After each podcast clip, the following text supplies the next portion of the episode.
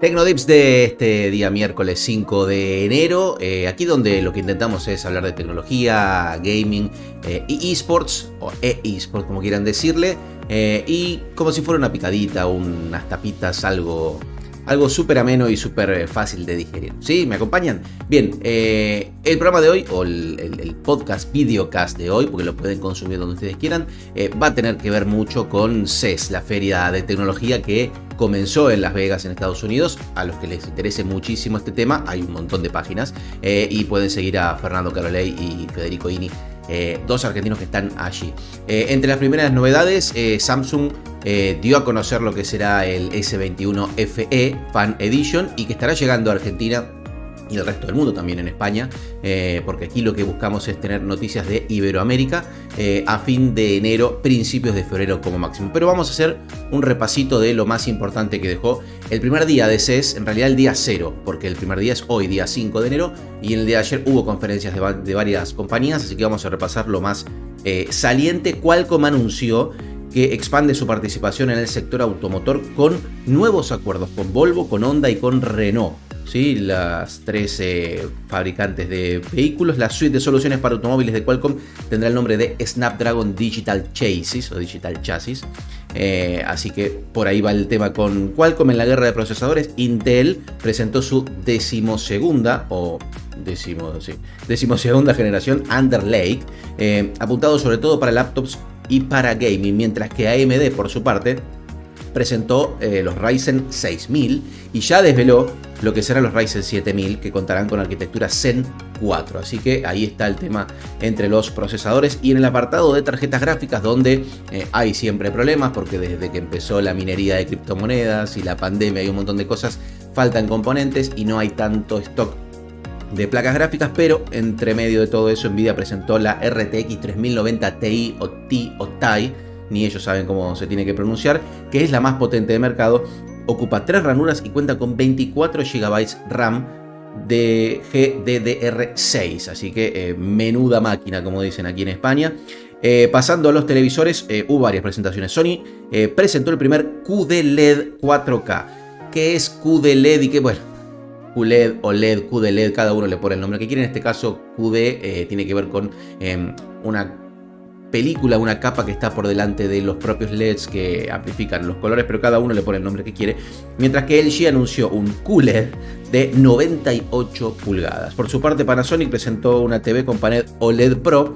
Eh, que varios especialistas creen que puede ser la mejor de 2022, habrá que ver qué pasa. Pasamos eh, más temas relacionados con tecnología y ligado en este caso al gaming.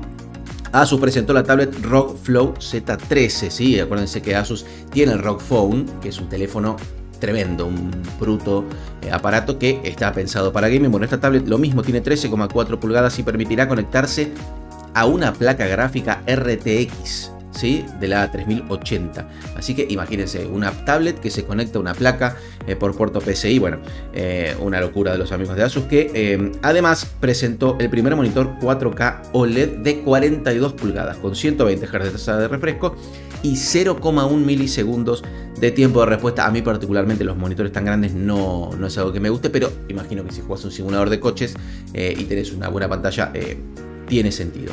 Por último, nuestros queridos amigos de HyperX, sí, eh, que nos acompañan y tengo la suerte que me acompañan hace años, presentaron un joystick inalámbrico para videojuegos, tanto para PC, consola y móvil, porque tiene Bluetooth y un dongle. Una versión wireless de su mouse Pulsefire Haste, el que tiene como los agujeritos y respiraciones. Ya vamos a estar subiendo un, review de eso. El teclado Alloy Origins 65, que a diferencia del 60, que ocupa el 60% del, un teclado general tiene, por ejemplo, las flechas de desplazamiento. ¿sí? Ahí suba, sube el 65. Eh, y tres modelos de cascos o auriculares diferentes. Pasamos a videojuegos, donde Resident Evil Village fue elegido el mejor juego de 2021 en los Steam Awards, que es uno, una votación que hace la propia plataforma de Valve.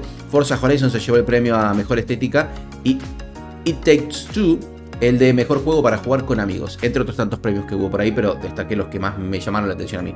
Fortnite anunció que suma la bombona o garrafa, bombona ahora muy de moda con el tema de, de Tiago y Bizarrap, eh, bombona o garrafa de escudo, ¿sí? que funcionará para recargar esa protección extra del escudo de 0 a 100, pero con la particularidad de que si lo utilizas cerca de enemigos, eh, también se les recarga a ellos. Así que atención a dónde lo usas.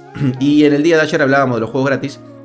Y hoy, en realidad, anteayer hablábamos, ayer, y ayer mismo Prime Gaming anunció que estará obsequiando hasta el 2 de febrero Star Wars Jedi Fallen Order. Atención con el juego de Electronic Arts, así que ya lo tienen. Y para cerrar, de esports no hubo muchas novedades, solamente que Vodafone Giants, el equipo español, uno de los más campeones de la Superliga de League of Legends, anunció su roster para esta nueva edición.